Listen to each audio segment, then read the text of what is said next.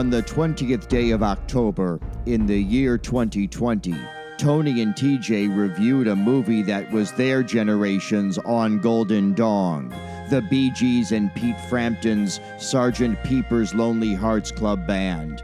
This was before producer Casey was even born. Hence, this deluxe reissue featuring the bells and whistles you've come to expect from the Untitled Beatles podcast. It's a long one, so I'm going to stop talking.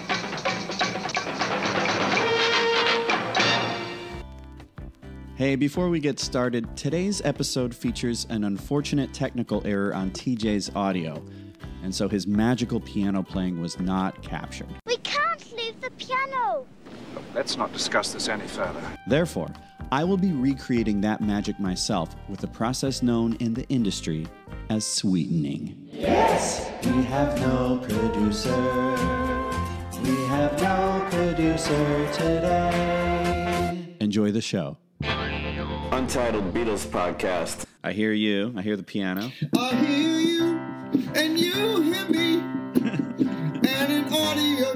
And an audio test is best when it's all in notes and the key too high for me. Hey Tony, I want to kick things off. The Entitled Beatles podcast for today. We're just talking Hall and Oates. Tony's a big H2O guy. I'm a big Bam Boom. We're going to get into it after this. Daryl Hall and John Oates, their greatest and their latest on one album, Rock and Soul Part 1, on RCA Records and Cassettes. Do we have a fucking sponsor? No, We don't that not yet. No, we, we're on Great, our and own. we're, and we're back. I see you, and you see me. Welcome to the Untitled Beatles podcast. Hall and Oates version. Which is good because today's podcast is going to be to your great idea with Halloween being now ish. Yes. Um, uh, week uh, Hall and Oates covering the Beatles. I don't know if it happened.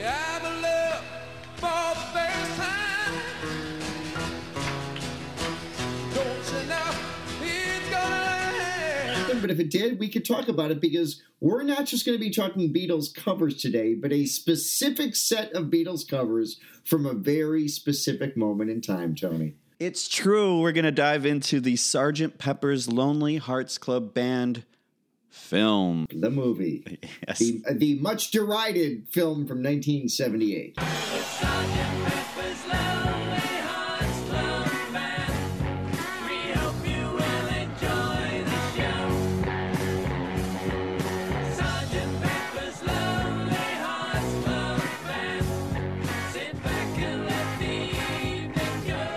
It's true. It's true. Yeah, we both watched it. Uh, I believe we both own the soundtrack, the double LP, right? Oh yeah, I, I think eh, by law every copy of it has a cutout on the album cover. I think everyone's got, it was like in the bargain bin at Peaches. I love those cutouts. I used to actually work. Uh, I used to have to make the cutouts in CDs in a in a warehouse in the the late '90s Really? for uh yeah for promotional stuff. Yeah, it was it was basically it was a saw set up, and you would just take like ten CDs and you'd drag them across the. Uh, you'd have to set it. You didn't want to do it too much, you know. you wanted your cutout to be a little bit, but yeah, I did that. I, I was always fat. Like I love seeing cutout vinyl and cutout cassettes. They kind of have the saw in it too, but. It's uh, it's just always interesting to see what became a cutout. There's a, a some Beatles product, like not just the Sgt. Pepper soundtrack, but I believe the Beatlemania album on Pear Records, the Right. the, uh, the Broadway soundtrack reissue, Yes. was one of the all time great cutouts. As were a lot of the Vee-Jay fakes. You remember, like every record store had introducing the Beatles on Vee-Jay, but it was a, a fake. Oh, And like I hear the that. Beatles tell all. Yeah, and like the late '80s, th- they started flooding the market with fake Vee-Jay stuff. Like I don't know if the Frank Ifield compilation was was released, but You love that Frank Ifield one. but the Beatles versus the Four Seasons. And Frank Ifield, who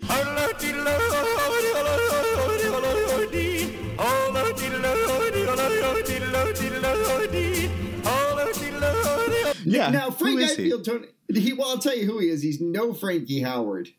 and if you've seen Sergeant Pepper, we call that a mitzvah. There's so much to talk about on this movie. Yeah, let's do it, You right? said you'd only seen this. Uh, we always need to kind of reset our collective experience Yes. with whatever the topic is.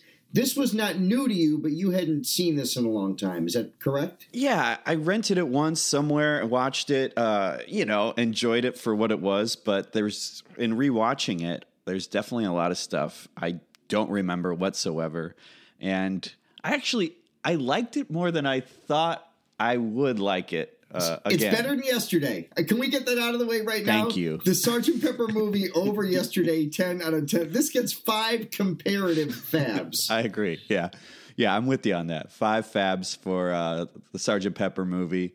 So yeah, let's let's let's do it. Let's do it. Right? It came out in uh, July of 1978, directed by Michael Schultz, and it's a Robert Stigwood production. Okay, right? That's- Grease is the word, is the word. It was kind of the, the Robert Stigwood uh, uh, trio. Yes. Started with Saturday Night Fever. Yes. And then Grease, both of which were fucking massive in 77 and 78. Huge. And Huge. this was kind of not an official trilogy, but the third Robert Stigwood involved movie musical with Sergeant Pepper. And the expectations, Tony, were massive when this thing was being released. Yes. So they had a $13 million budget. And then when the box office came, it, it made 20.4 million. So compared that to like it was like 200 million for for Grease and Saturday Night Fever. This it was a it was a critical flop and uh, audiences largely ignored it. Well, and I got to know this movie uh, when it was being rerun. You know, back in the day, actually, as we record this, this is it's on Monday the the nineteenth, the twentieth. Yes. this Monday is. Last night, we're actually staying with uh, my mother-in-law, and they had sixty minutes on, which I think is a requirement for all mother-in-laws around the country, which is great. I'm not complaining. It was fun to watch sixty minutes again, and it No, it's all- great. Lesley Stahl, yeah. Le- yeah, Le- Lesley Stahl and the the Fauci interview, which was uh, both disturbing and enlightening. But at any rate, the TV was on. We had dinner. People were starting to get ready, get ready for bed. And Ferris Bueller's Day Off, another movie that utilizes a Beatles song, "Twist and Shout" for maybe the the biggest scene in the film, the parade scene. Um, Right. But I Ferris Bueller's Day Off was on CBS last night, and it was that old school thing of like oh yeah, way pre Netflix and way pre Hulu and and you know even like in the days when HBO and Showtime were big, but not what they are now. You'd get current or 10, 15, 20 year old movies on. Uh, the, the Sunday night movie tonight, Forrest Gump. Somebody who's got you know, like some some issues with shrimp. That's next on CBS. Prepare for a chilling network premiere on the CBS movie. shrimp soup, shrimp stew, shrimp salad, shrimp and potatoes, shrimp burger, shrimp sandwich. Issues with shrimp. Yeah, that was the the byline, I think, on that. also, the ill-fated sequel to Dancing with Wolves was issues with shrimp. Terrible. Um, so yeah, but it was interesting uh, the timing because before Ferris Bueller was on CBS, it just it felt anachronistic to see. Now Ferris Bueller's in the mid '80s; that's more than 10, 15 years ago. But it still Yeah. felt weird to see a movie like that on a major network. But because of the pandemic, without networks of nothing to fucking air. Um, so, uh, but point being, I rewatched this movie twice. I hadn't seen it in years either. I'd heard the soundtrack fairly recently. It was just one of those vinyl records that a few years ago I just kind of pulled out and gave another listen to to see what I remembered from it. But I taped this off Channel 9 in Chicago, WGN. The late night movie must have been on at like 11 or 11.30 at night in 1987 and all the commercials. It's like Ah. Walter Walter Payton wearing a Bill Cosby sweater, and the original Celozzi Ettelson. It's Walter Payton doing a thing for Mad Mothers Against Drug, drug Oh, is that what that was? Oh, I love That's it. That's what that was. Hi, I'm Walter Payton. To see how you can join the fight to get drunk drivers off the road, please call Mothers Against Drunk Driving.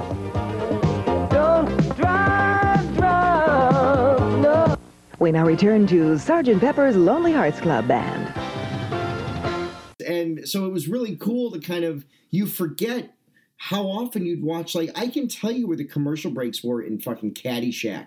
and and in National Lampoon's Vacation because you used to watch them on the station. So Yeah, yeah. uh, I was familiar with this from when I was like a, a teenager on.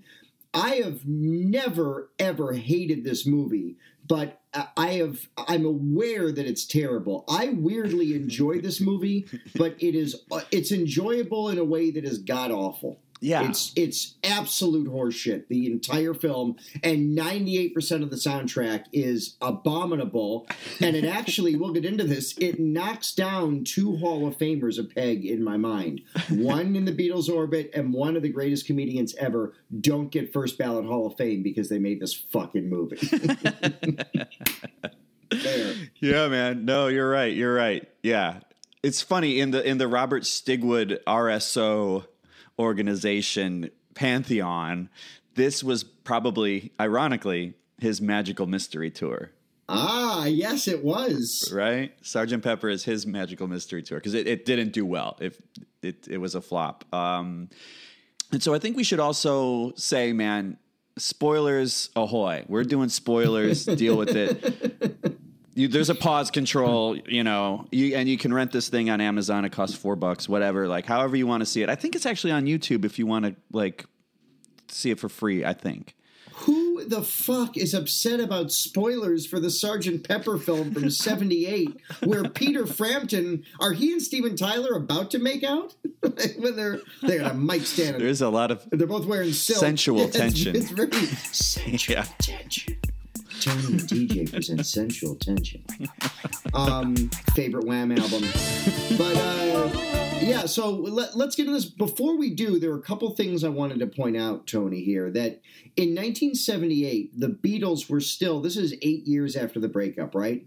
They are still so beloved that the musical Beatlemania is taking Broadway and the country by storm in touring productions. We keep talking about Mitch Weissman. One day we're going to get to the goddamn um, Beatlemania. Loves Chachi. Oh yeah, Uh, yeah. I never said I was Paul McCartney. Well, you look like him. You, you talk like him. And when we were at the hospital, we saw you eating an English muffin. Yeah.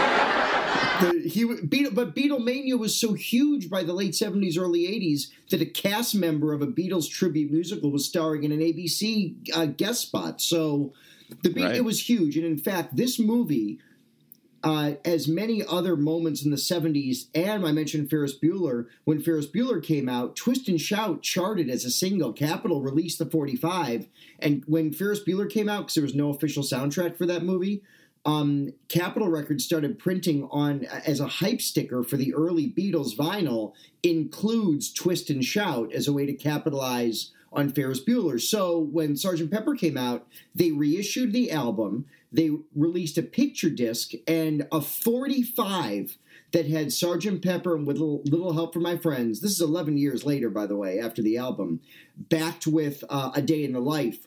Was released and it wasn't a hit, but it charted. Right. So you had these 11 year old songs, the original Beatles versions, hitting the charts, which shows you how huge they were even then. So this movie is eight years after the breakup and still at a time when McCartney's on top of the world, Lennon's in retirement, Ringo's recording your favorite album, Bad Boy. Thank you. And George is still kind of trying to find himself on that on the Dark Horse label. But they're huge. So the hype for this movie, choreographed by Patricia Birch, who did all the choreography in Grease, Oh. and went on to direct Grease 2 in 1982, another horrible movie that I just fucking love. It's it's a testament. I wanted to bring up how the Beatles as an entity reacted to this by saying we're going to get on this bandwagon and reissue the Sgt. Pepper album and the single for the first time. It was wild. There were a lot of high hopes riding on this movie, Sergeant Pepper. Um, somebody said it was going to be this generation's Gone with the Wind, right? Racist in 2020. oh yeah, definitely what they meant. And and then I think you uh, you maybe turned me on. Uh, did, did I turn you on, Dead Man? you might have turned me on, Dead Man, to this quote that Robin Gibb, one of the Bee Gees, gave before the release and all the hype. He said, There is no such thing as the Beatles now. They don't exist as a band and never perform Sgt. Pepper live in any case. When ours comes out, it will be, in effect, as if theirs never existed. I almost couldn't get through that without laughing. so good. so that's not how that turned out. I'm glad you knew that was Robin Gibb because it's just one of the Gibbs, and in the movie, the Gibbs are the closest thing to wolves I've ever seen in my entire life. They all look like wolves. I can't explain it. There's an eerie, I don't know which, the primary Gibb, the one who Barry. the, the, the one, yeah, the one who With the uh, lion's mane, yes. That's Barry Gibb. He's like a lion wolf, and Yeah, you- that's Barry. not a L Y I N wolf, who's a great blues singer from Mississippi. Yeah. Ladies and gentlemen, Lion Wolf. Yeah, he opened up for White Jelly Fungus. Great blues. you like the blues. He's gonna sing Wang Dang Poodle. if I had a poodle, I would name it Wang Dang. It'd be my Wang Dang Poodle. All night long, all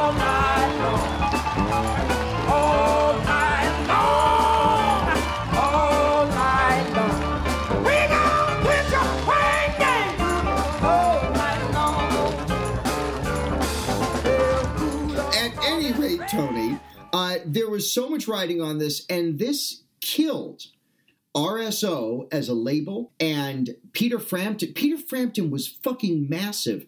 I, I, I don't mind Peter Frampton. Peter Yeah. Frampton, that Frampton Comes Alive album Yeah. is a real it's it's a cool album and it's a cool kind of relic of its time. Plus I saw him on the road with Ringo in 95. He's a diehard Beatles fan who sang Norwegian Wood solo on the 95 tour which was uh, with Ringo's All-Star Band which was really cool. I once had a girl, or should I say, she once had me. She showed me her room, isn't it good? Norwegian wood. She asked me to stay. We got to get into it, but I want to say that RSO, that record label, was maybe the first record label I ever remember because it had the little pig on it, mm-hmm. right? It's a piggy bank, right? Uh, is it a cow? Whatever it is, I, yes. I, oh, always man. thought, I always thought RSO was a cow because all the solo Clapton albums are on RSO as well. Right, right. Yeah, he's like the Elmer on Elmer's Glue. It's like, what is that? What, who's that? What is that thing? Is that Jesse Plemons or whatever? Former Bulls coach Jim Cleamons. I like Jesse Plemons. I think that's how you say his name. But I always thought, oh, he looks like the Elmer's Glue thing. Anyway, it's hard to discern, but it's either a cow or a pig, or, or a pig cow or a bull. Yeah. That they spoof in the movie BD Records, which Yes. is loaded. This movie's loaded with the dumbest inside jokes. Yeah. The, the first thing you see on screen is uh, they show the f- First World War, and it's the tiny village of Fleu de Coupe in French. Pretty is good. the first joke in the film. Pretty good. And you know, and you got in two hours and 12 minutes after that to go. But yeah, so the RSO label, I'm with you. I loved it too. I've told you on the show, the Grease soundtrack is the first album I ever love, loved, and to this day I've got a weird nostalgia for it.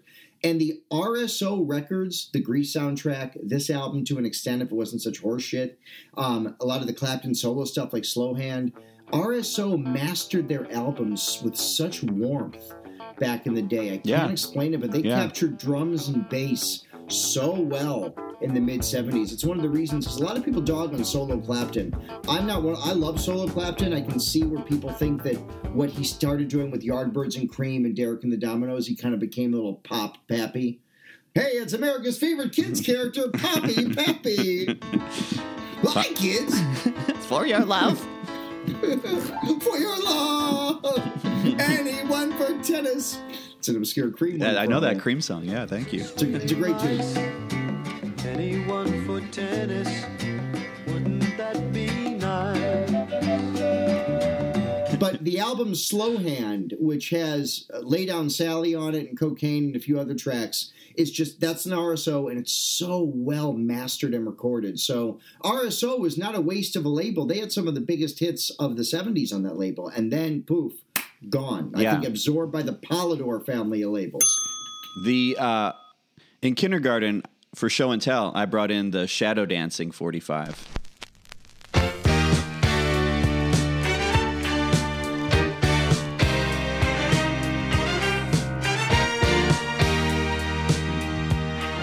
That was the song of the moment. I loved that song. I don't know why.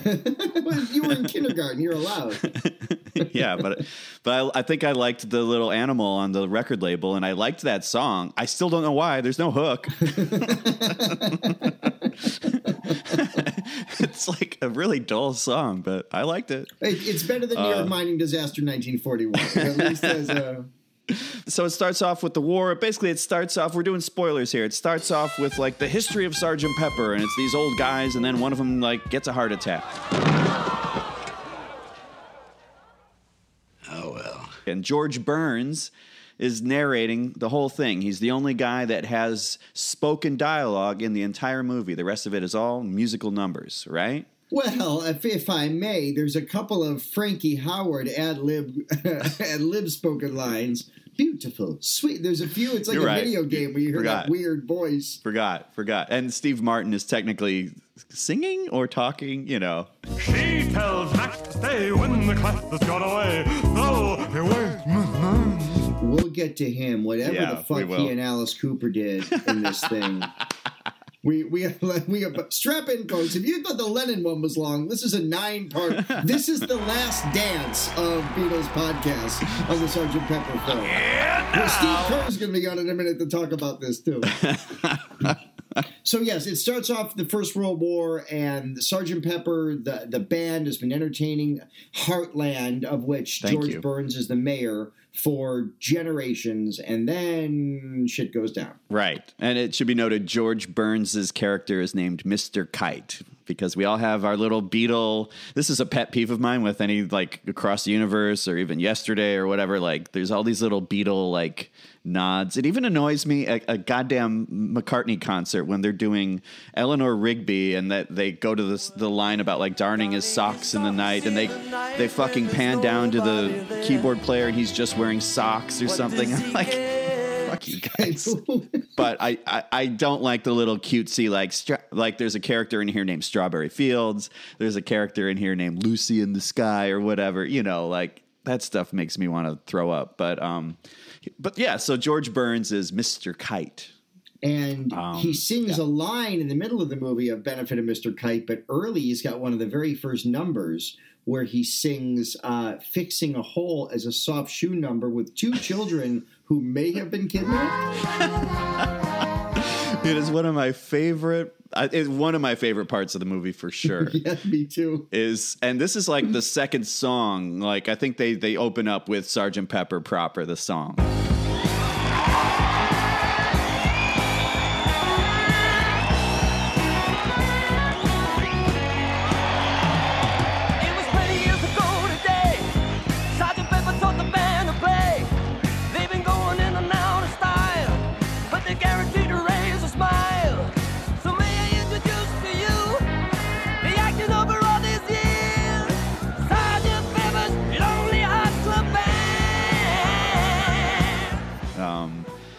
yeah and it's introduced that billy shears right billy shears from the song you know with a little help from my friends uh, is peter frampton's character What would you think if I sang out of tune?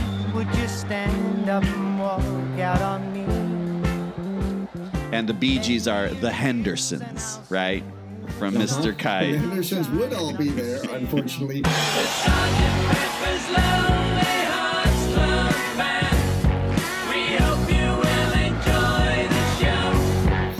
Pack of wolves. Yeah, and their names are Mark, Dave, and Bob, if you believe that. the Hendersons.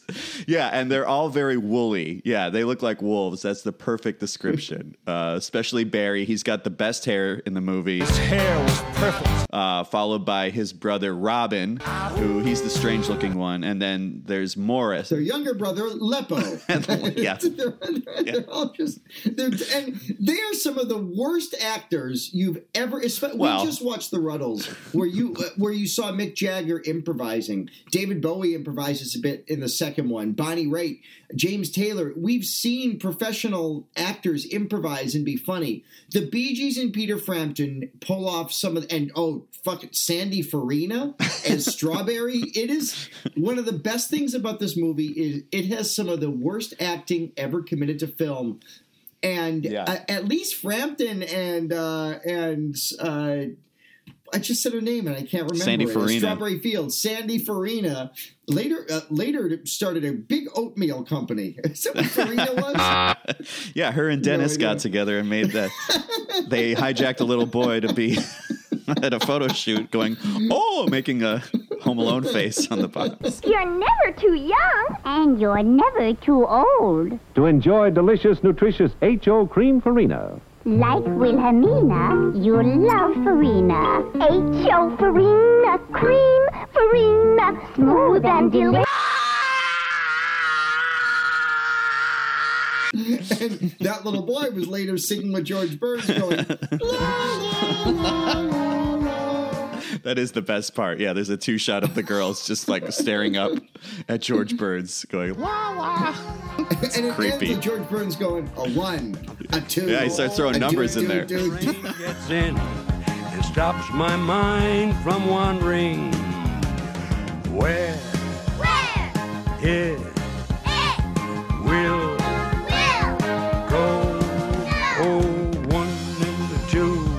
one, two, three, da da ba, ba, ba. When's ba, Gracie ba, showing ba. up? George, go back to your trailer for a few minutes. and this is yeah. pre Oh God, so there was redemption for George Burns after this. I think it's pre Oh God. Uh, you know, I don't movie? remember. There, everything's around this same time. People were fucking busy in the '70s, man. Yeah. Like Sergeant Pepper came out in July of '78. Grease came out in June of '78.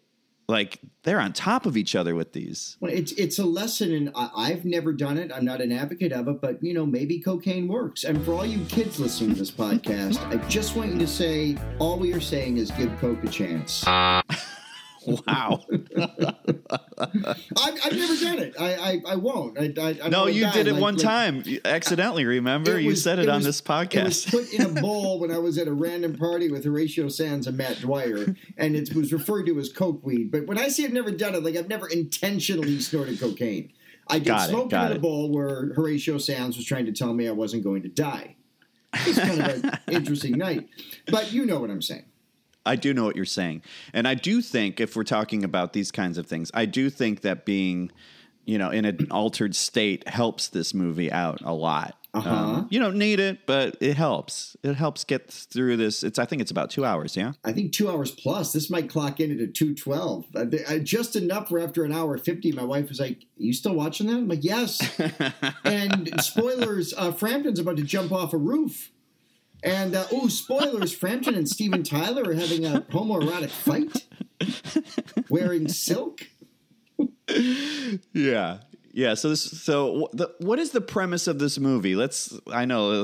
How far are we in? Twenty five It- it- minutes in. The premise is What it's a dumb, it- it's it's a bad Second City revue from 1983. 83. Where it's a loose collection of bullshit that nobody had the balls to say, cut it, cut, edit, cut it, cut it. as far as I can tell, the point of this movie is that um, Mean Mr. Mustard, who is the villain, he drives around in a big giant truck that resembles, um, if you've ever seen the movie The Warriors, it looks like the bus that the Turnbull ACs are ch- chasing the Warriors.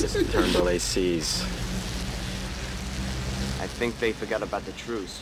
No shit. and with that one guy swinging the the plank of wood, he gets a nice one. Single. Close up. Um, so it's me, Mr. Mustard, lives in this fucked up bus that's you know mustard colored and dilapidated looking, but inside it are these female robots with circuitry hair, and they have like you know the phone dial pad on their breasts or whatever, and I don't know what they are, but they speak in that Frampton vocoder thing, which is great. Uh-huh. And it's the Bee Gees doing all their all their vocals. Yeah. The best the Bee Gees sound in the whole film.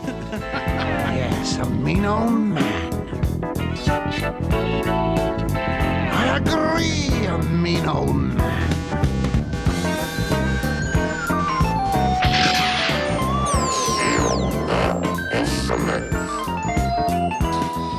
So yeah, and that's the premise is that Mean Mr. Mustard is out there stealing the instruments, which is it's kind of like the Yellow Submarine cartoon uh, premise, Yeah. kind of right, where they're stealing the Sergeant Pepper's gear, and then so the goal is that the Bee Gees have to, you know, get those instruments so that they can, you know, play whatever the the closing number. so they can save Heartland because what Mean Mr. Mustard does is when the Sergeant Pepper Band, aka the Bee Gees and Frampton, make it big, they go to California for a scene that has made me, honest to God, that and the spaghetti scene from Magical Mystery Tour are the two of the biggest nightmares I've ever had in my life as a kid.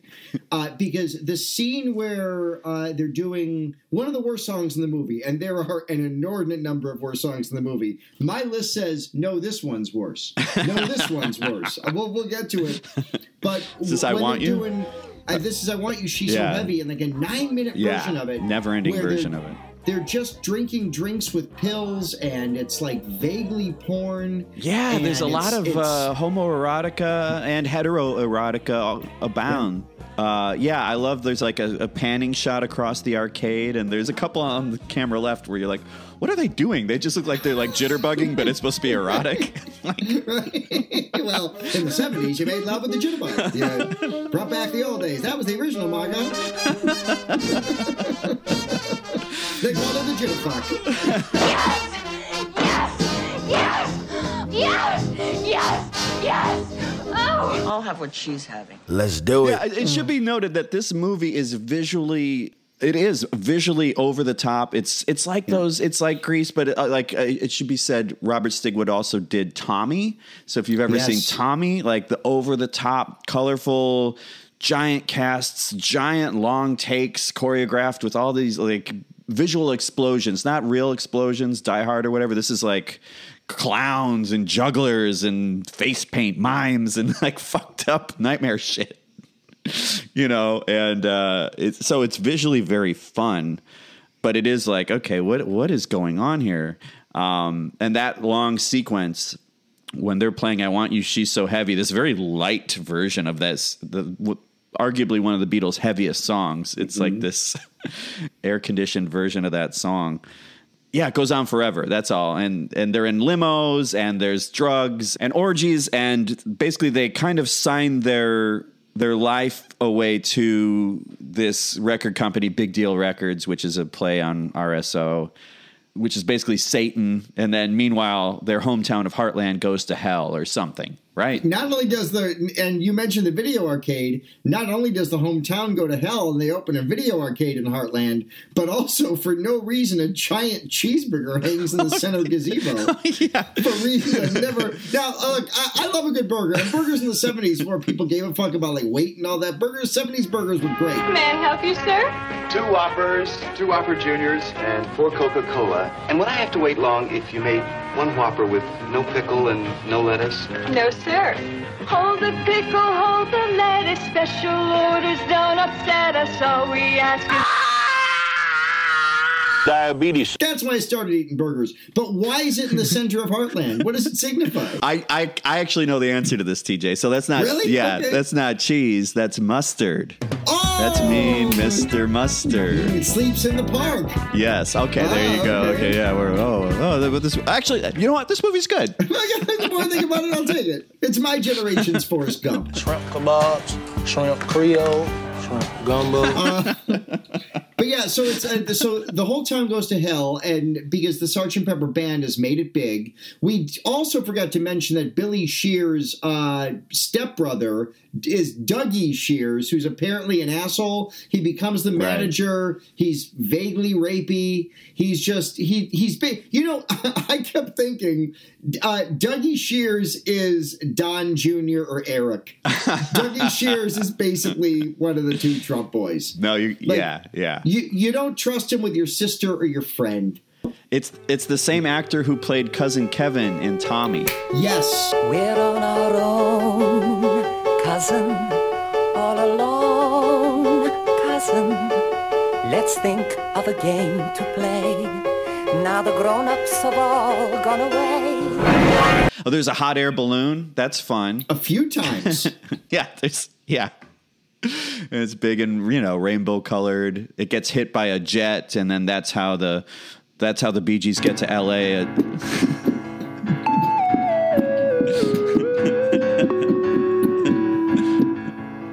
I love the Major Seven ending of that. Happy.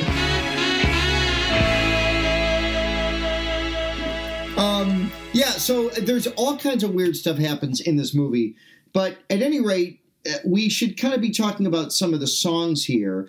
And one of the most offensive ones to me, and I know you mentioned last week, I think it is your favorite Beatles single. What Sandy Farina and George Martin do to Strawberry Fields is unforgivable. It's like they said, How do we do a Helen Reddy song but make it sleepier? Let me take you down, cause I'm going to strawberry fields. Nothing is real, and nothing to get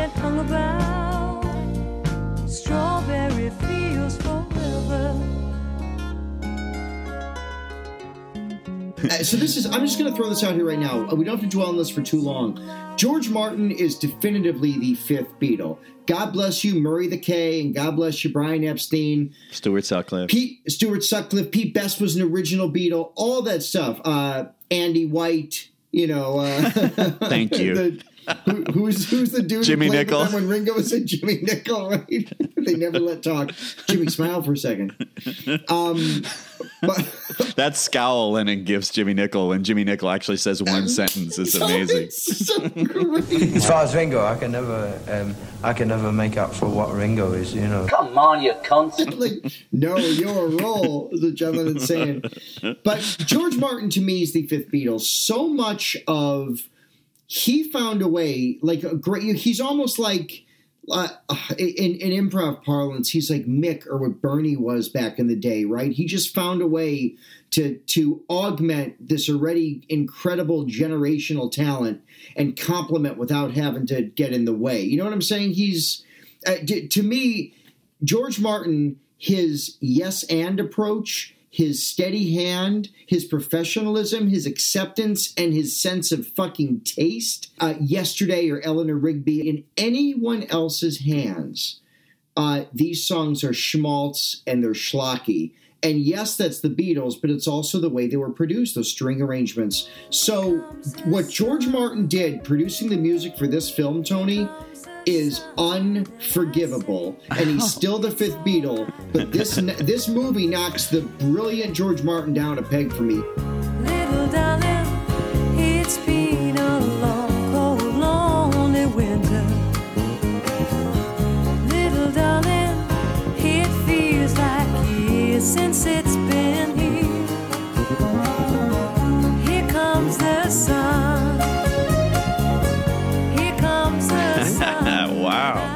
Yeah, yeah. No, this. Yeah, when you earlier in the podcast said that you had listened to this album recently, that was very surprising to me because I think I bought it.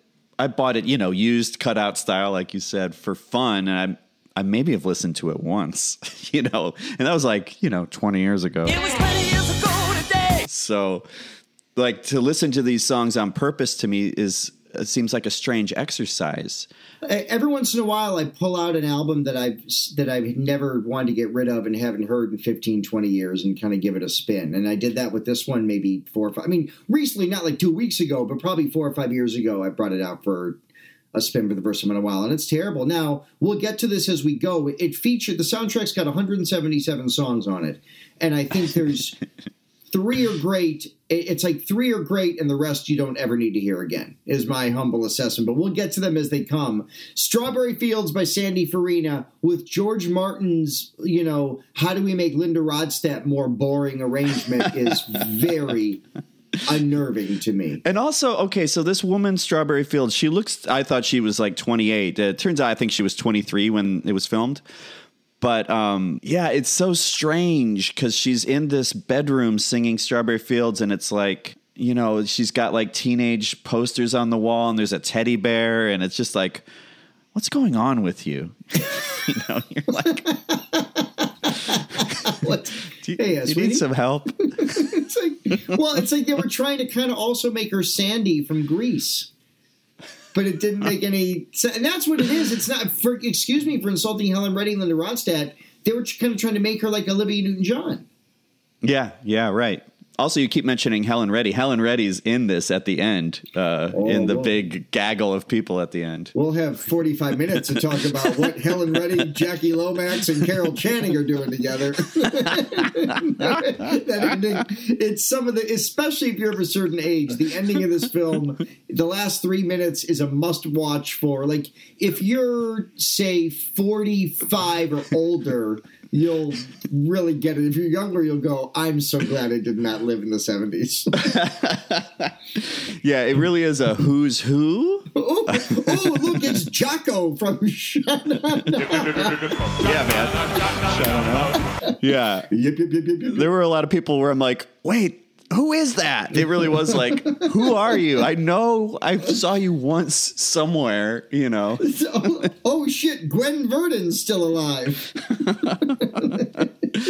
Uh, but yeah, so the music is it's rough, man. It's rough. I, I was gonna say they do a, a version of "She's Leaving Home" where they have the the vocoder robot voices going on, and I was wondering if that helped it for you, TJ. It being one of your least favorite songs. Tony, you know I'm a musical theater guy, but when they hear her parents go, "How could she do this to me?" like it's uh, like it's the all amateur production of Carousel at the prison.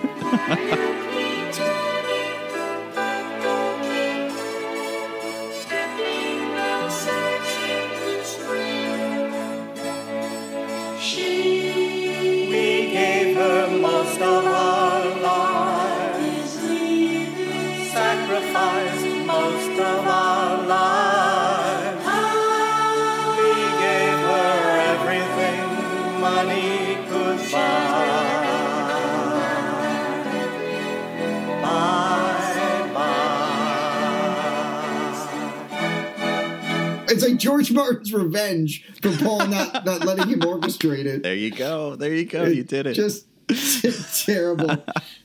I did read that George Martin uh, regretted producing the music. I did read that that George regretted it, which he gets some some points for. But maybe that's why he didn't do "Free as a Bird" and "Real Love." It wasn't his hearing. The Beatles were like, "Hey, George, we saw what you did with the Sgt. Pepper movie. Right. Bye bye." Or maybe he was scared. Maybe he was like, no, you know, fool me once kind of a thing.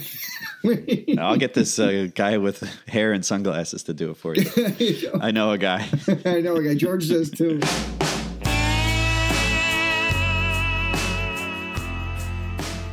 It goes back to Robert Stigwood buying these songs for a prior project in the early 70s. Uh, and I, I, I did a, A stage play, an an off-Broadway stage play. yeah, something called like World War II and the Beatles or something like that. I know I'm getting the title wrong. And that I understand was also a film that has only been shown like once. I think they played it at the Music Box in Chicago. It's this it's this weird, I guess it's even worse than this movie. It's it's the Beatles' "Song of the South," or "The Day the Clown Died." yeah, Southern songs. yeah, so I mean that's basically the movie. That's them driving around, you know, being tempted by the rock star life while their hometown goes to shit and turns into you know, a Trump casino basically. exactly. Yeah, it's it's Biff before Biff, Trump before Trump. And um, yeah, with like you said, there's these songs thrown in there, kind of making sense, also not making sense.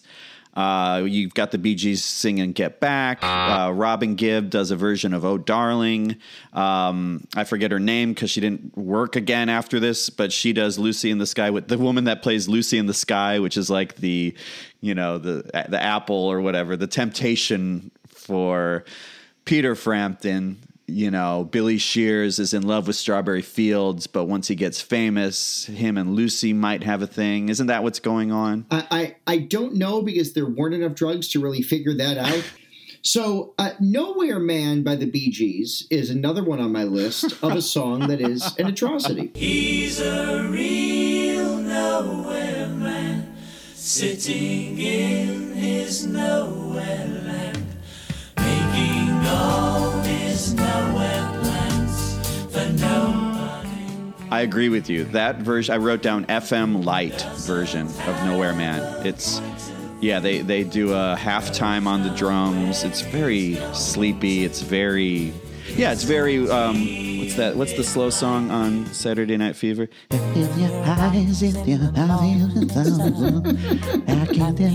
I love that. How deep is your love? You you look like a wolf when you sing that. oh, thank you. Lycanthropy, man.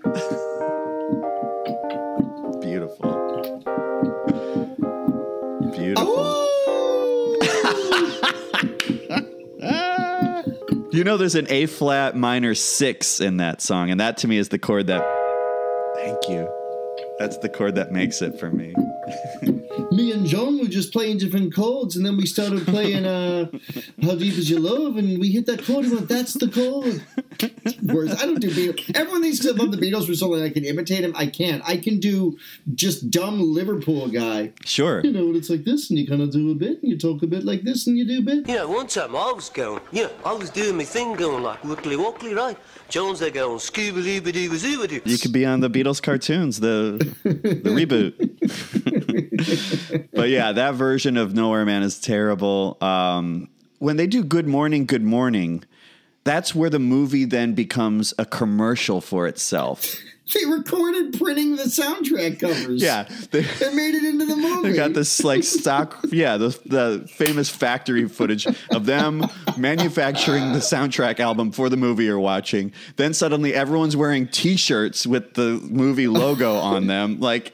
It's beautiful. It's like fourth wall. It's breaking the fourth wall with a big middle finger, man.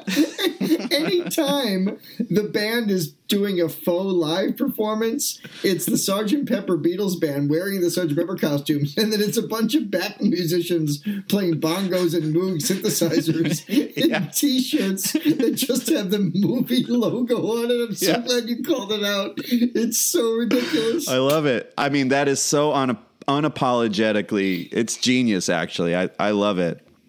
I love it. it's actually my. It's actually a compliment to me for the film. That just like, all right, we're going to be a commercial for this. It's like in Spaceballs when they when they start selling Spaceballs merch during the fucking movie. What a great bit. Brilliant. Maybe the most underrated of the, the Mel Brooks films, by the way. And I do not include Yeah. Robin Hood Men in Tights, which was not funny in 90 and ah. is still not funny. Saw it in the theater. I did too. I, I was. I remember being disappointed at like 15 or 16. I was like, Mel, what are you doing? Um, so yeah, I'm so glad you brought that up. It's uh, one cool thing about this, and you sold your soul to move to California. You're Mr. LA now. You root, Thank for, you. root for the Dodgers. You love Kenley Jansen. It's the whole thing. They're in the World Series. I just found out this morning. Uh, there was an incredible game seven last night, and I just heard about it. No, I, I didn't watch either. I'm- I did. I I did not. But uh, I they'll find a way to get their hearts broken again in the World Series by uh, Tampa. yeah, like they did two years ago. Yeah. So all right, that's baseball talk. Where were we? Well, we're just going through it. Let's. Let, you want to talk about Alice Cooper, or do you want to talk about Steve Martin? Which Steve Martin came first. Uh, Steve Martin, by the time this movie was being made, Tony, Steve Martin uh, was uh, his album and the King Tut single, that Wild and Crazy Guy record, was like the biggest Sure. comedy selling album of all time. Steve Martin was already on the path to being uh, a Hall of Famer. His, Pardon me. his, uh, well, excuse me. Was Excuse me. I thought you were- Excuse me. I fucked it up. also, Tony farted before he said that. Pardon me. Me, boy, as I was Chattanooga choo choo. Um, Steve Martin as uh, Uh, Dr. Maxwell. of course. Excuse me. So Maxwell Silver Hammer. So Steve Martin as Dr. Maxwell, who gets Maxwell Silver Hammer, is notable for a lot of reasons. One, it is among the worst comedic performances from a comedy genius ever put on film. It is so overdone and so ham-fisted, so terribly produced. George Martin drops the sound effect in about nine times. Nine times. He keeps dropping it in. It's once in the on the original. Bang, bang, Maxwell Silver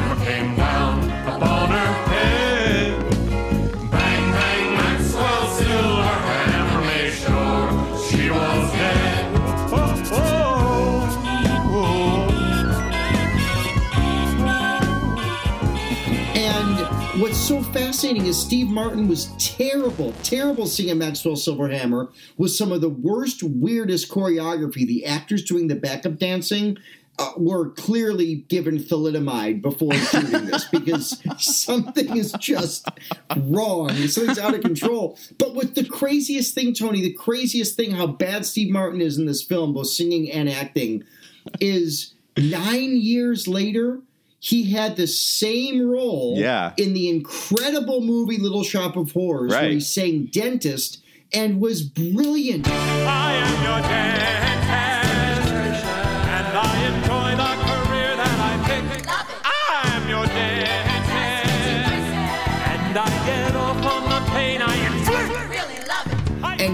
Frank Oz, they, this movie needed Frank Oz to direct it apparently, because Steve Martin, in a similar role with a similar novelty song, demolishes it in Little Shop of Horrors. And in this, I think it is an atrocity on comedy that drops Steve Martin down one notch in the Comedy Hall of Fame. Well, excuse me! Yeah, man, it's way over the top. it's, I mean, here's what I'll give him. I'm going to give him this, all right? He is a pro at whatever the fuck he's doing in this. He is a pro. He knows exactly, like, I think he's having trouble with his glove during the whole, he's got these rubber gloves, and like, it, it got put on all funny by one of the singers, uh, dancers. And so he's like, while he's doing all his other shtick, he's trying to fix this goddamn glove on his left hand or whatever. And then, um, but there's a lot of prop work. There's there's a lot going on, and it, he's definitely a pro. You can you can see that he is trying to make this the best. it can be by maybe going over the top. Um, and then I also love how it just kind of it turns into this disco s- sword fight at the end with like electronic, you know, 70s special effects, you know. My note is Maxwell Silverhammer disco dance fight. There you go. Yeah. It's a disco fucking fight. Uh, If, if, if your fetish is watching Peter Frampton and Steve Martin fight, you rent this movie. And can I say this? We were talking about the Bee Gees having, you know, these perfectly sculpted manes of hair, even the bald one, Maurice. Poor Peter Frampton's hair through this whole movie. Was it just like humid in LA the whole time? Like his his hair, talk about mop top. He's like a real mop.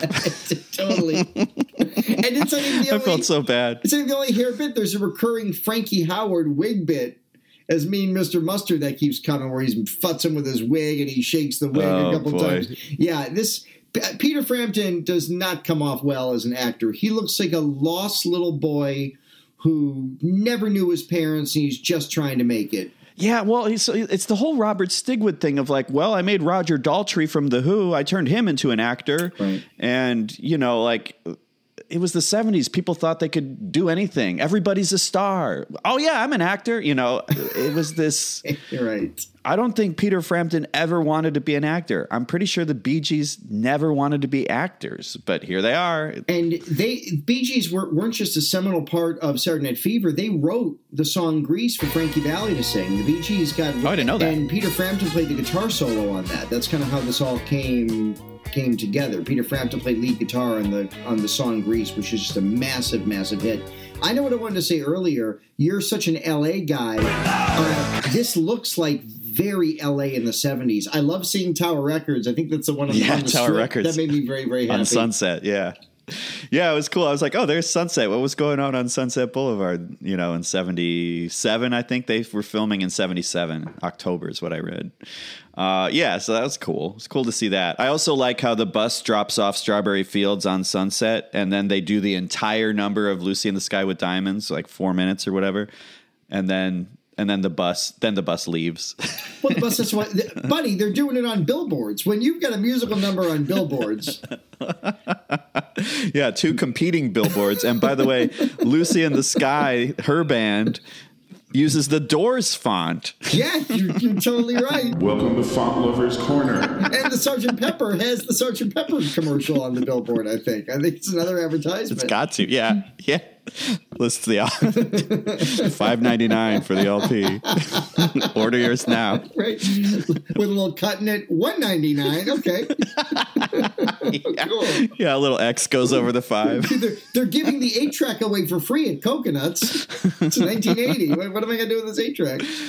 I have this on eight track, by the way. It's part of my collection. It's not open. I, I have a Really? se- I don't mean to brag. I have a sealed copy of the soundtrack on eight track. That poor eight track. It's still trapped in that shrink wrap. Maybe when I open it, it'll that'll solve the world's problems and make this movie better. Dude, Trump lost Yeah, by a ton, and the Sergeant Pepper movie is great. yeah. Thank you, Big Daddy's Records, formerly on Diversey just east of Clark Street. So all right, so Steve Martin he lays an egg in the movie, and then it's embarrassing. Then we then we have Alice Cooper uh, doing his thing.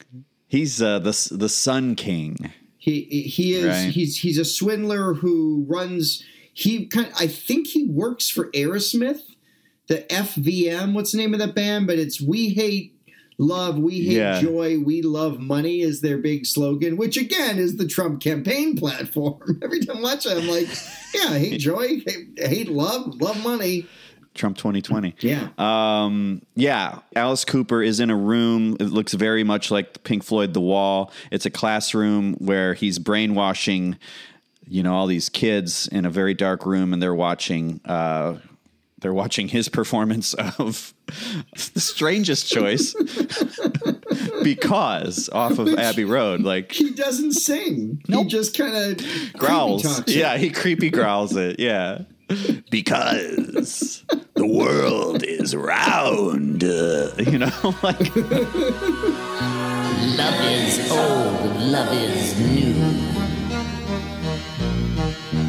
Love is all, love is you, sweetie. And the Grammy for Best Impersonation of Wolfman Jack in, in, in a crazy deluded state goes to. By the way, Wolfman Jack is also in this movie at the end. he totally is. I had my whole bad body dipped in lukewarm Clearasil. I mean, it's it's almost the perfect '70s movie, uh, yeah, by default. And uh, yeah, so I swear to God, Carol Channing thinks she's performing the Act One closer of Hello Dolly in the finale of this. Nobody knows the words. If you look, there no nobody's really singing the words correctly.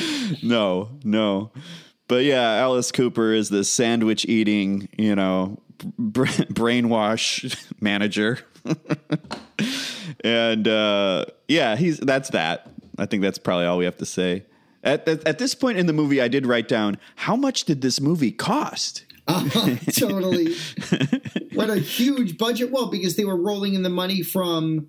I mean, RSO we talked about was huge. Saturday Night Fever and Yeah. Grease were not just two of the biggest movies ever. Those soundtracks dominated the charts. That's back, you know, before. I think people forget how much album sales used to matter, and you were selling millions of copies over the course of several years. These albums didn't leave the charts. Yeah, yeah, man. There's a moment in that Alice Cooper thing at the end where there's this like ear piercing feedback, and it goes on for like 45 seconds. and screaming. and screaming. A lot of screaming in this movie.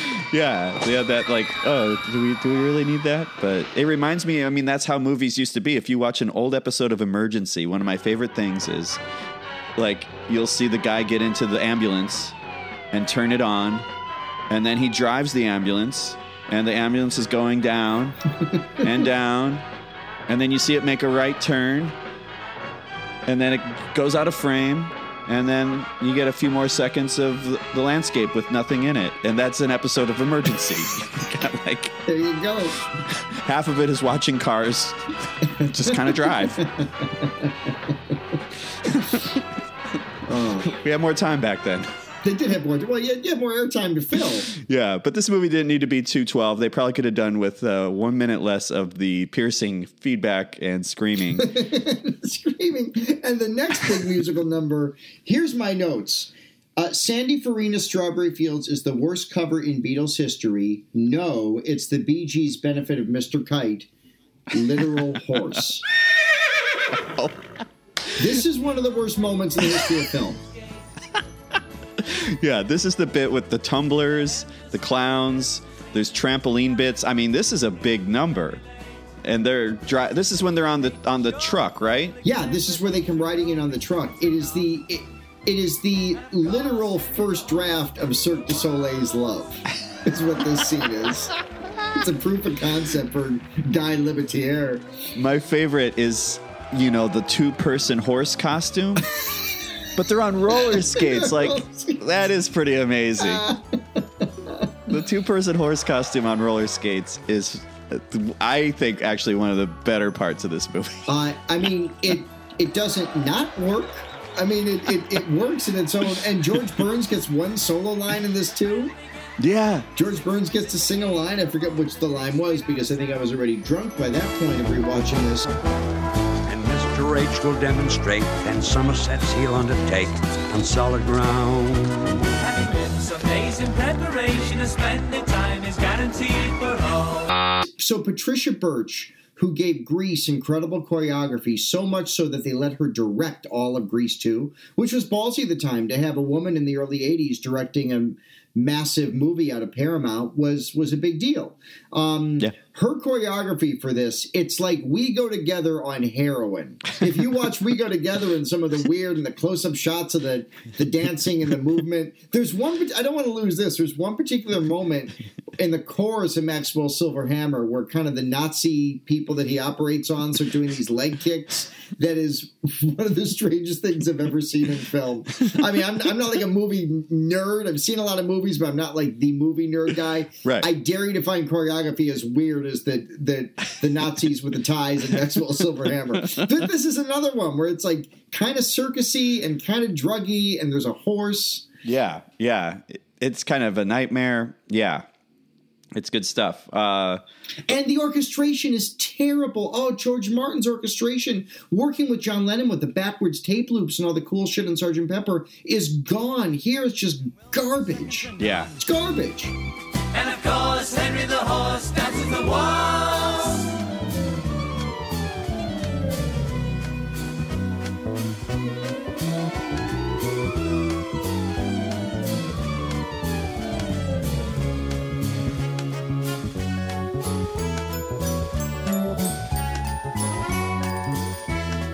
And yeah, I like the Bee Gees. I actually do like the Bee Gees. I like their 60s stuff, and I, I love that Saturday Night Fever.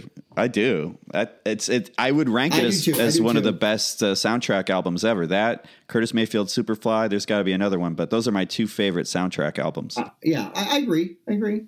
but there's something about their voices with this music that like doesn't work. I don't know what it is. It should work, but it it doesn't. I don't think their hearts are into it, Tony. I mean, I, I actually, it sounds like they're never communicating with the songs. Nobody in this movie, except Steve Martin for the wrong reasons. Frankie Howerd doing When I'm 64 is very, very strange. Now, when I get older, losing my hair, many years from now. But the Bee Gees stuff doesn't work because they're never connecting with the lyrics. I know you're more music than lyrics, but even Yeah. you must watch this and realize there's no, there's nothing symbiotic about the words coming out of their mouth and the meaning coming out of their hearts. Well, you know what's funny though, man, is that in a day in the life, when Barry Gibb gets his solo shot with that song, he is trying so hard to insert emotion, like this soap opera version of emotion, into these completely detached lyrics about like reading the paper and oh, this guy died. Huh, that's too bad. The English army had just won. The, it's the and, and and Robin Gibb and the and Aleppo Gibb are just kind of nodding their heads in weird agreement. It's so weird. Aleppo. Whatever the fucking third is. yeah, it's Morris, but I I, I love not Maurice Morris. I love Lepo though. Uh, yeah, that would be the one time where he's trying to like make this song make sense, but it's like those lyrics have nothing to do with like you know it has like what is that anyway? I, I just love that a day in the life was happening during this movie, and he's trying to have it make sense with this story. It it's not the English Army, Lancashire. It's nothing to do with anything. It's so stupid. And though the hoes were red, strawberries dead, they had to count them all. What does it do with Oh yeah, that's right. Strawberry Fields dies. Woke up, fell out of bed, dragged a coat across my head. My way downstairs and drank a cup. It's another one where, where where George Martin's orchestration is pitiful for Day in the Life. George Martin is one of the best producers in the history of music. I'll never forgive him for this. There's two songs in a row back to back in the plot. One of them I think is the most unfortunate number in the film, and it's "You Never Give Me Your Money." One, two, three, four, five, six, seven. All good children go to heaven. One, two, three, four, five, six, seven. With the, the Stargard or whatever the hell the woman is who's, who plays Yeah. Lucy. And uh, I love favorite Bowie song, Stargard. and uh, and uh, who's is that? Paul Williams? Who, who's who's doing the uh, the part of Dougie? Yeah. It- yeah, yeah, I think that's his name. Yeah. That is so awful. It looks like a like a like seventies under rehearsed porn. the acting, there's no sex in it. Just you know what I mean. The acting is just atrocious, and all the cash and Yeah. And she starts it so high in her register, like, you never give me. I'm like, whoa. You only give me your money. You're starting high. Okay. but then you get Earth, Wind, and Fire. That's fun. That one is fun. I don't like that version of that song, but in that movie, I was like, oh, that's. I, I appreciated it. Let's say that.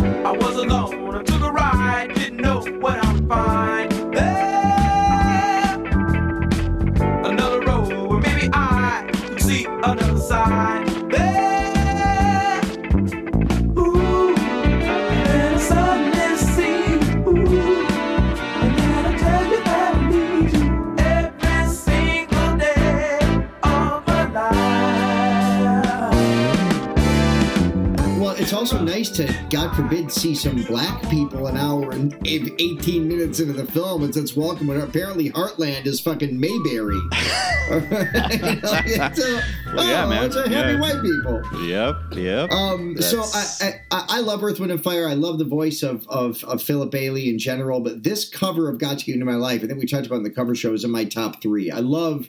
I, the, Paul McCartney loved it so much he adapted how he ended the song when he did the uh, his very last tour with Wings.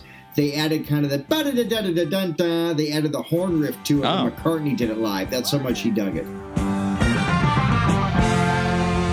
I got to get you into my life. That's cool. Yeah. Yeah. And then we get into uh, yeah. So then, well, let's do it. This is one of my favorite parts in the whole movie: Aerosmith versus Peter Frampton and the Bee Gees. Well, and you you you know how well, I, you know how I feel about that, but I gotta stop you, Tony, because even though Oh. we talked when I'm 64 briefly, I got to get your thoughts on Frankie Howerd's big number where he just mugs to the camera. Well, all I have written down is "speak song." you know, and uh, yeah, I don't know. Like it was the 14th time someone's just speaking lyrics instead of singing, and uh, yeah, but the worst moment is he doesn't speak. At one point, he goes, "Viola, viola, Right. Jealous? He does sing it, and then the robot women uh, close their ears and start convulsing and being in robot vocoders saying like, "Oh, don't sing." You know, it's it's just bad comedy. It's like shitty fucking comedy. I, I think I was trying to block block that from my memory. It, it, I, I had to bring it up because in any musical, you've got like the the big comedy number before the end of the thing, right? Like you got "Sit Down, You're Rocking the Boat" or "Brotherhood of Man." Like there, there's like "We Go Together." There's always Is that how that works? Okay. Yeah, there's you always try. I mean, you're not going to get in like a West Side Story or like a Fiddler, but in like musical comedies, you often have like a big comedy number there toward the end of the second half to give one big thing before you then ride out the arc and kind of make your Oh. your resolution. So that seems shoehorned in there. But the problem is he's kidnapped her, and the problem is he's holding her hostage. He, eh, there's a lot of gagging on masks in this. She gags on a mask. Steve Martin briefly gags on a mask. Right. There, right. There's a lot of mask gagging in, in, in this film. it's kind of pro MAGA that way. It, it's totally pro MAGA. They're gagging on masks because you don't need them. Presciently MAGA, which is my favorite Precious Moments figurine. we have we have one of their ornaments for our Christmas tree. so uh, Aerosmith, uh, I, you know I'm not an Aerosmith fan. This version of Come Together, however, is a great, great Beatles cover. I think. It's not bad. Yeah, it's what they do. Yeah, they're doing the homoerotic thing on one microphone. Uh, Steven Tyler and Joe Perry. Uh, Joe Perry looking very good with he got the streaks in his hair. Um, they play a band called the Future Villain Band, which is I wrote accurate. it is accurate because they did become villains, really. So right, so the whole I don't know what the point is. That they're, they're about money, I guess. That's whatever. That's the deal. They're villains. This uh, Aerosmith, and then the Bee Gees come in there with Andy Gibb and a and a full on hand to hand combat scene erupts while they're playing "Come Together." and uh, Steven Tyler's like kind of creeping on her and kind of rubbing his body up against hers and whatever. Horrible. Although in fairness, he had just been doing it to uh, Joe Perry. Right? Yeah, equal. Was... And maybe Steve Perry.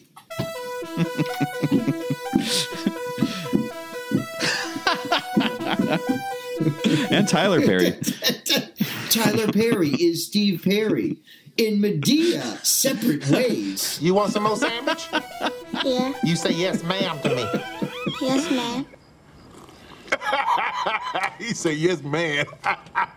oh my god, I would love to see that. That would be great. That's see, that's how we that's how we would bring our two worlds together. We do one of those. So yeah, uh, Aerosmith. Uh, uh, we it, it answers the age old question: Who wins in a fist fight, Peter Frampton or Steven Tyler? And I knew Steven Tyler was a pussy, so it all makes sense. the dude looks like a lady, and he's loving an elevator. And fuck you! I was crying when I met you. Of course you were. So Peter Frampton yeah. wins, but in Steven Tyler getting killed, Strawberry Fields proves not to be forever because, for a brief time anyway, she gone. Yeah, Steven Tyler is thrown off of a two-story stage. About time. and is presumably dead. And then, out of some sort of electronic mishap, so too does Strawberry Fields. Sandy Farina comes crashing down. I think I think the actual dummy that they used in the wide shot breaks in half. do, do but they cut away. You big dummy! She was a talented young woman who got cast in a bad in a, in a bad thing. She didn't work again too much after this either. Like I, I tried to find what else she did, and it was like I think she became a commercial singer. Like she sings on you know commercials or whatever. H.O. Farina. Which is a living. I work on commercials, so I'm not knocking it. I'm pretty sure Sandy Farina is the one eight seven seven cars for kids. Donate your car today. Yeah, I hope so, man. I hope she got. I hope she's got a percentage of that, man. I hope she got some points on that. so now Strawberry Fields is dead, and and then Golden Slumbers begins with uh, Peter Frampton, very sad yet so unearned, singing into her transparent coffin. When they all carry her down, I, keep, I, I mean, because you know that's not really a dummy, because you don't want you know Lepo no. Gibb carrying you. How many takes you have to do with that? Um, yeah, but man. I keep waiting for the casket, the clear casket, for her to kind of tip. She doesn't move. That's great acting. That's method acting. Yeah, she's good, but like I think, yeah, you could tell one of those guys had a had a, a long like it was partying the night before. I think it was. Um, Paul Williams, I think, was he's in the front struggling. Like that's the one part where the coffin's dipping. Like, oh fuck, how many takes of this are we gonna do? I was up, was up I'm till having a fucking four. heart attack. My valves are closed. So yeah, so then Sandy Farina's in this clear coffin, and uh, long and winding road happens, which starts with the second verse, which is funny.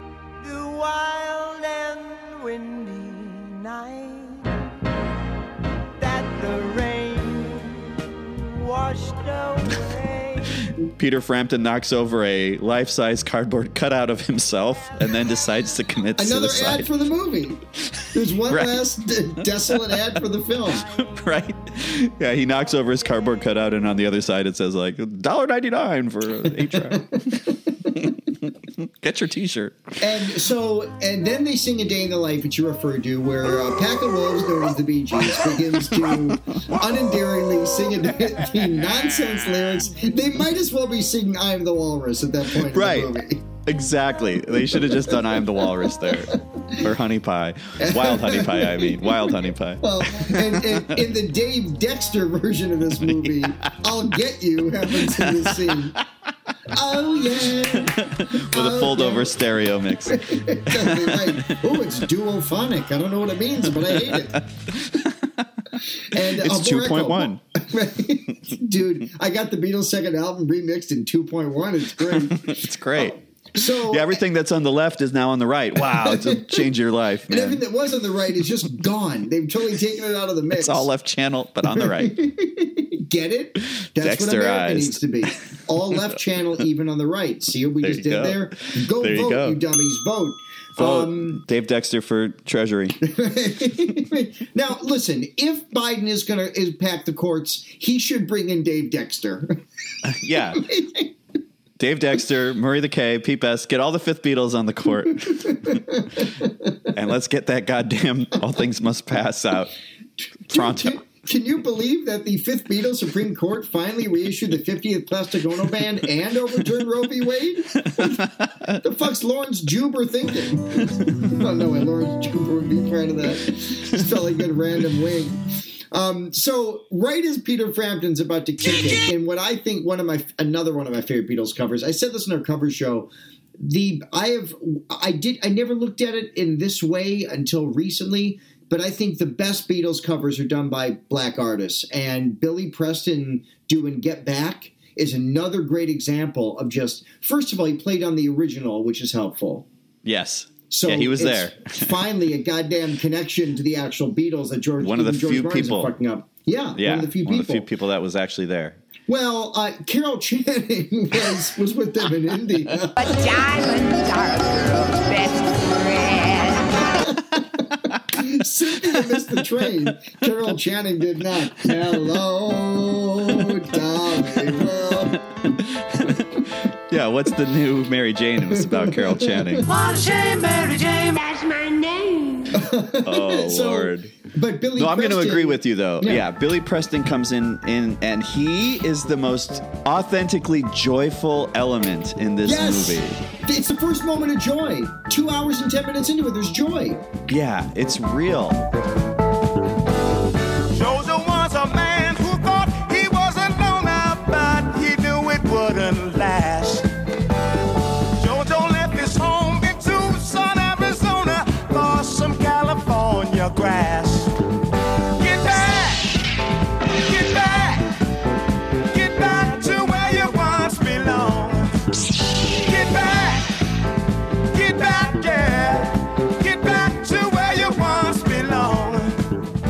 The only thing in this movie that's not cardboard cutout.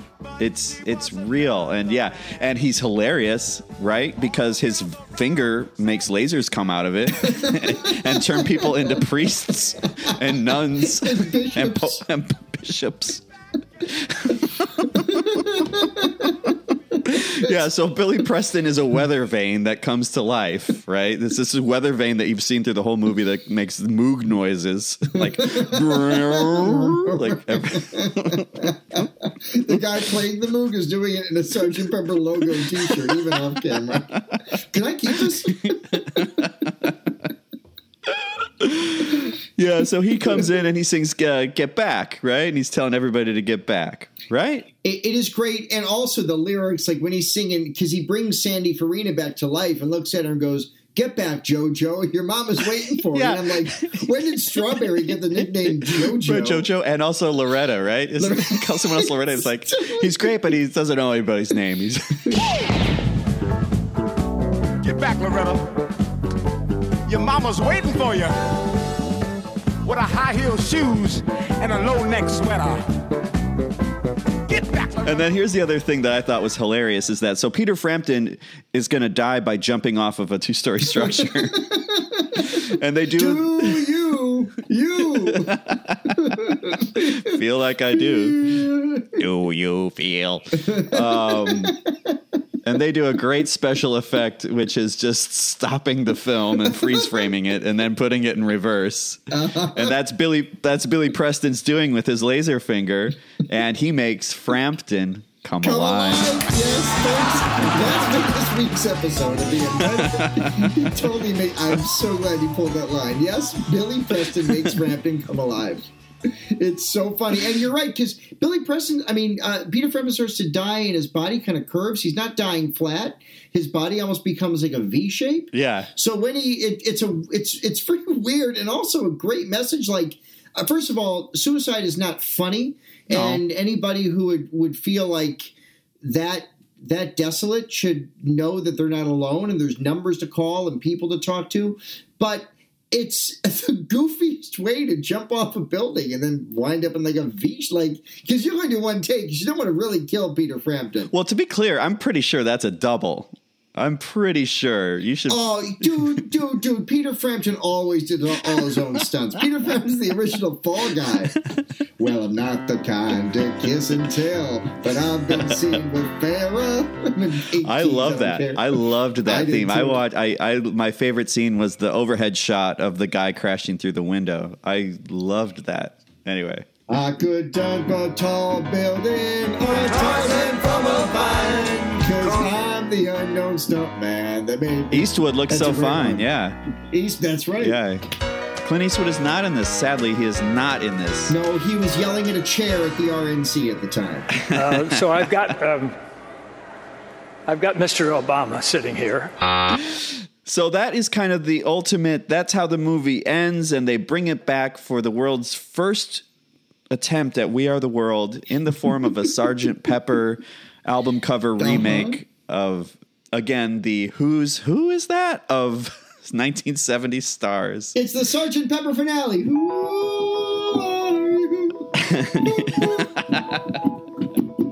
Uh, so, I- mean, a quick. I'm pretty sure. Here's what I wrote down. Uh, I wrote the the finale's a cocaine fueled nightmare of 70s entertainment. Bowzer, Tina Turner, Dr. John, Dame Edna, Yeah. Jacko from Sha-Na-Na, Curtis Mayfield. Curtis Mayfield's in this. there. Uh, Keith Carradine, I think one of the last Wilson Pickett sightings. Yeah, Wilson Pickett is in it. Helen Reddy. Peter Noone. Now, here's something about Peter Noone. Uh, Herman's Hermits, right?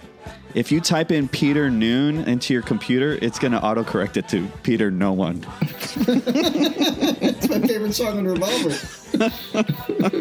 So poor Peter Noone, his legacy in autocorrect erases him. He's autocorrected out of history. Thank God for autocorrect. I'm Henry the Eighth. I am. Shut up, Peter Noone. Bonnie Raitt is in it. Rick. Oh, uh, did, did I mention that Peter Noone is actually Peter Eleven Mountain? That was a way homer for me. Peter Eleven Mountain. Uh, and uh, Rick Derringer from Rock and Roll Hoochie Coo. Donovan is there. Chita Rivera. Connie Stevens. Leif Garrett is not Leif Garrett. Leif Garrett. Seals and Crofts. Heart is there. Hank Williams Jr. Before Hank Williams Jr. before football. All his rowdy friends, like Carol Channing, were coming over that night. Jose Feliciano was there. Yes. Bobby Womack, Jackie Lomax, Frankie Valli. You mentioned Wolfman Jack. Etta James was there. Etta James. It is the most random who's who. I will say, it's cool to see so many artists of color in this movie. Grease and Saturday Night Fever were not known for their their uh, black actors in either ensemble. Neither is this movie, but it's cool. Like it's cool to see Tina Turner. It's cool to see Curtis Mayfield. It's cool to see Wilson Pickett. James. It's it. It's horrendous, and the orchestration.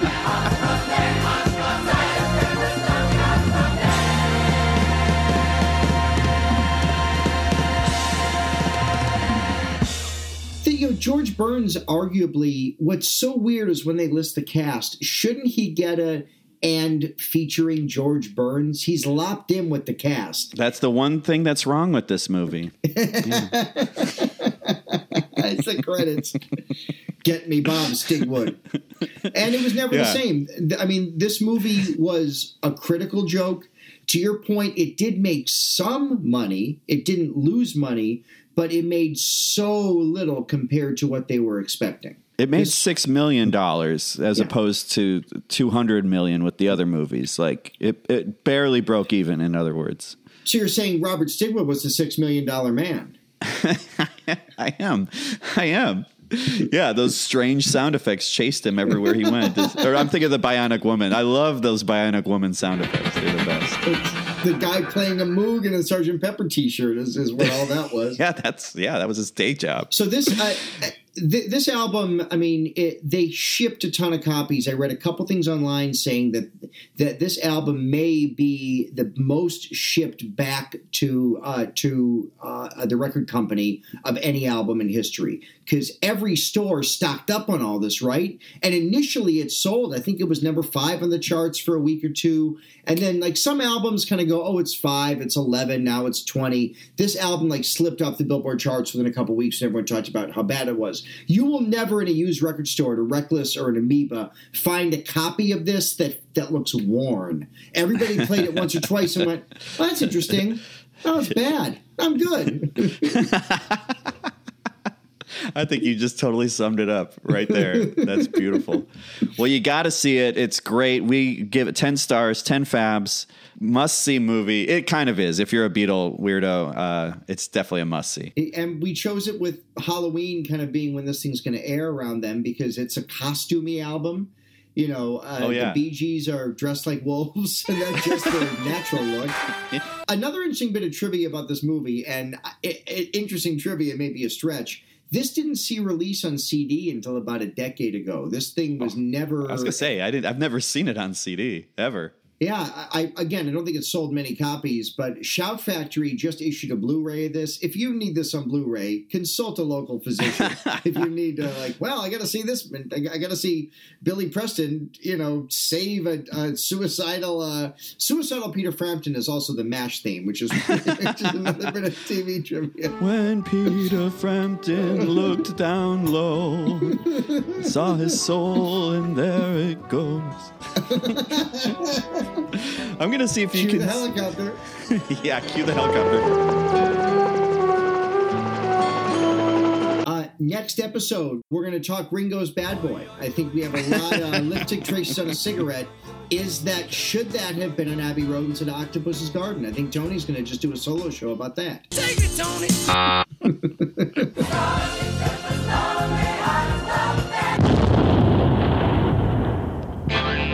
Untitled Beatles Podcast. Like and subscribe